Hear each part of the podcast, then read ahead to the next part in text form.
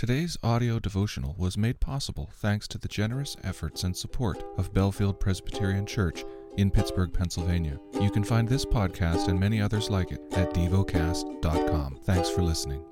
Heidelberg Catechism. Question 83. What are the keys of the kingdom?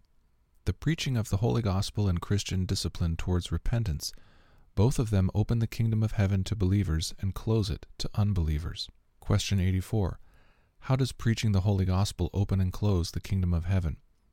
According to the command of Christ, the kingdom of heaven is opened by proclaiming and publicly declaring to all believers, each and every one, that as often as they accept the gospel promise in true faith, God, because of Christ's merit, truly forgives all their sins.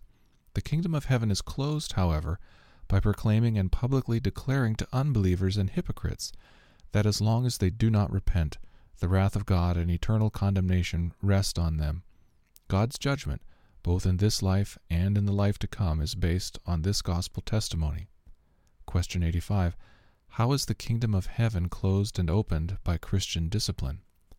According to the command of Christ, those who, though called Christians, profess unchristian teachings or live unchristian lives, and who, after repeated personal and loving admonitions, refuse to abandon their errors and evil ways, and who, after being reported to the church, that is, to those ordained by the church for that purpose, fail to respond also to the church's admonitions, such persons the church excludes from the Christian community by withholding the sacraments from them, and God also excludes them from the kingdom of Christ. Such persons, when promising and demonstrating genuine reform, are received again as members of Christ and of his church. The lesson is from the book of Hebrews. Hebrews chapter 3. Therefore, holy brothers, you who share in a heavenly calling, consider Jesus, the apostle and high priest of our confession, who was faithful to him who appointed him, just as Moses also was faithful in all God's house.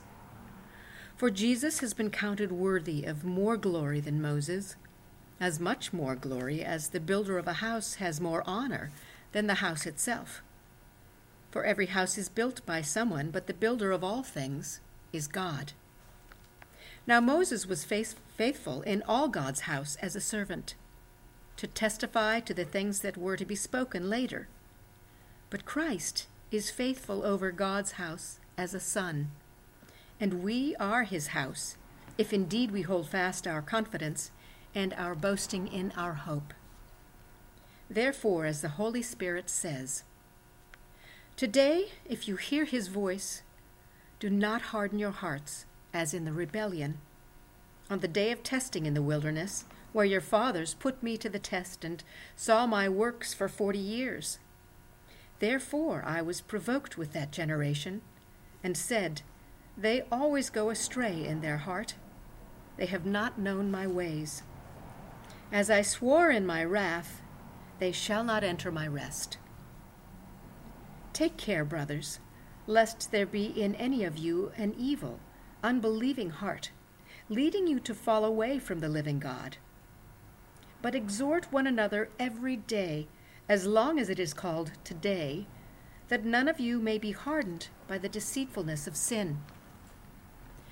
For we have come to share in Christ if indeed we hold our original confidence firm to the end. As it is said, Today, if you hear his voice, do not harden your hearts as in the rebellion. For who were those who heard and yet rebelled? Was it not all those who left Egypt, led by Moses? And with whom was he provoked for forty years? Was it not with those who sinned, whose bodies fell in the wilderness?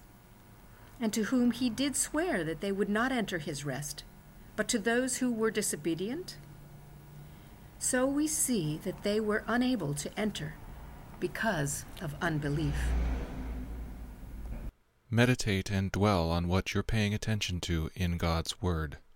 How has it connected with your heart or mind?